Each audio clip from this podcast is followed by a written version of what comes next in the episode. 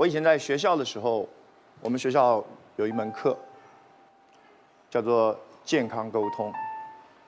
这个名字听起来不怎么样，它内容就是专门在讨论在医患关系的过程中，医生怎么跟重病的患者沟通，家属怎么跟重病的亲人沟通，因为那是一个特殊的场合，那是一个特殊的对象。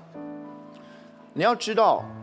一个绝症的患者，他不是第一次听到鼓励。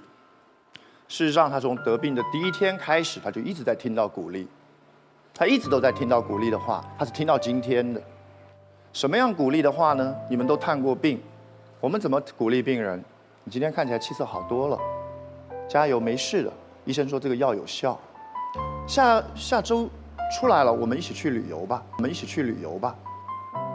他听太多了。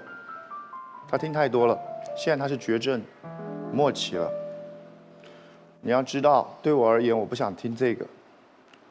我不想听你一直告诉我你有多舍不得我。我想听的是你会多么怀念我。我想听的不是你不断告诉我我还有什么事情还没做。我想跟你聊的是，你可不可以告诉我我这辈子已经完成了什么？我想听这个。不要告诉我，说没有我你们都不行。告诉我，就算我走了，你们依然会好好过。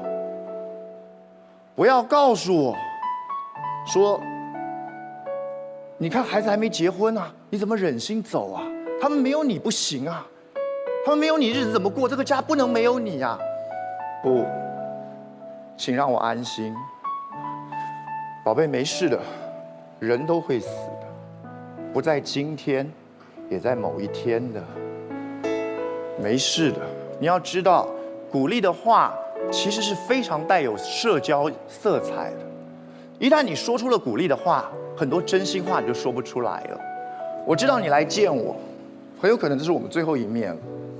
我知道你有很多话想跟我说，可是你说出口的是没事的，等出院。我们再去干嘛干嘛？这可这句话一出口之后，你原本在心里的话你就说不出来了，你知道吗？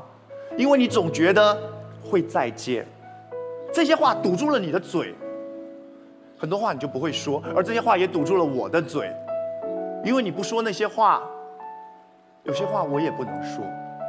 你们有没有看过这种安慰人的场景？我告诉你说，其实我不要说这种丧气话，不要说这种丧气话。你没事的，不要讲这些，我不想听。可是我想说，我们来到人生，我们父女一场，我们夫妻一场。我有话想说，到这个地步，我有话想说。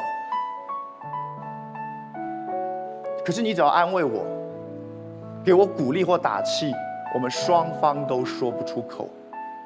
鼓励的话是关闭真正沟通的话语。当你走的时候，当你离开我的病房，我会希望你要自己也知道，这就是我们最后一面。请你把它当成我们最后一面的时候对我说：“趁我还能听，趁我还能回应。”有多少人所谓的最后一面是看到弥留之际的亲人说：“爸，其实我有很多话是。”他听不到了。你为什么要憋到最后一刻说？你之前说了什么鼓励的话？我们不怕走的，你懂吗？不要再鼓励我说你要有勇气，你要有勇气。我去的地方不需要勇气，你们才需要勇气。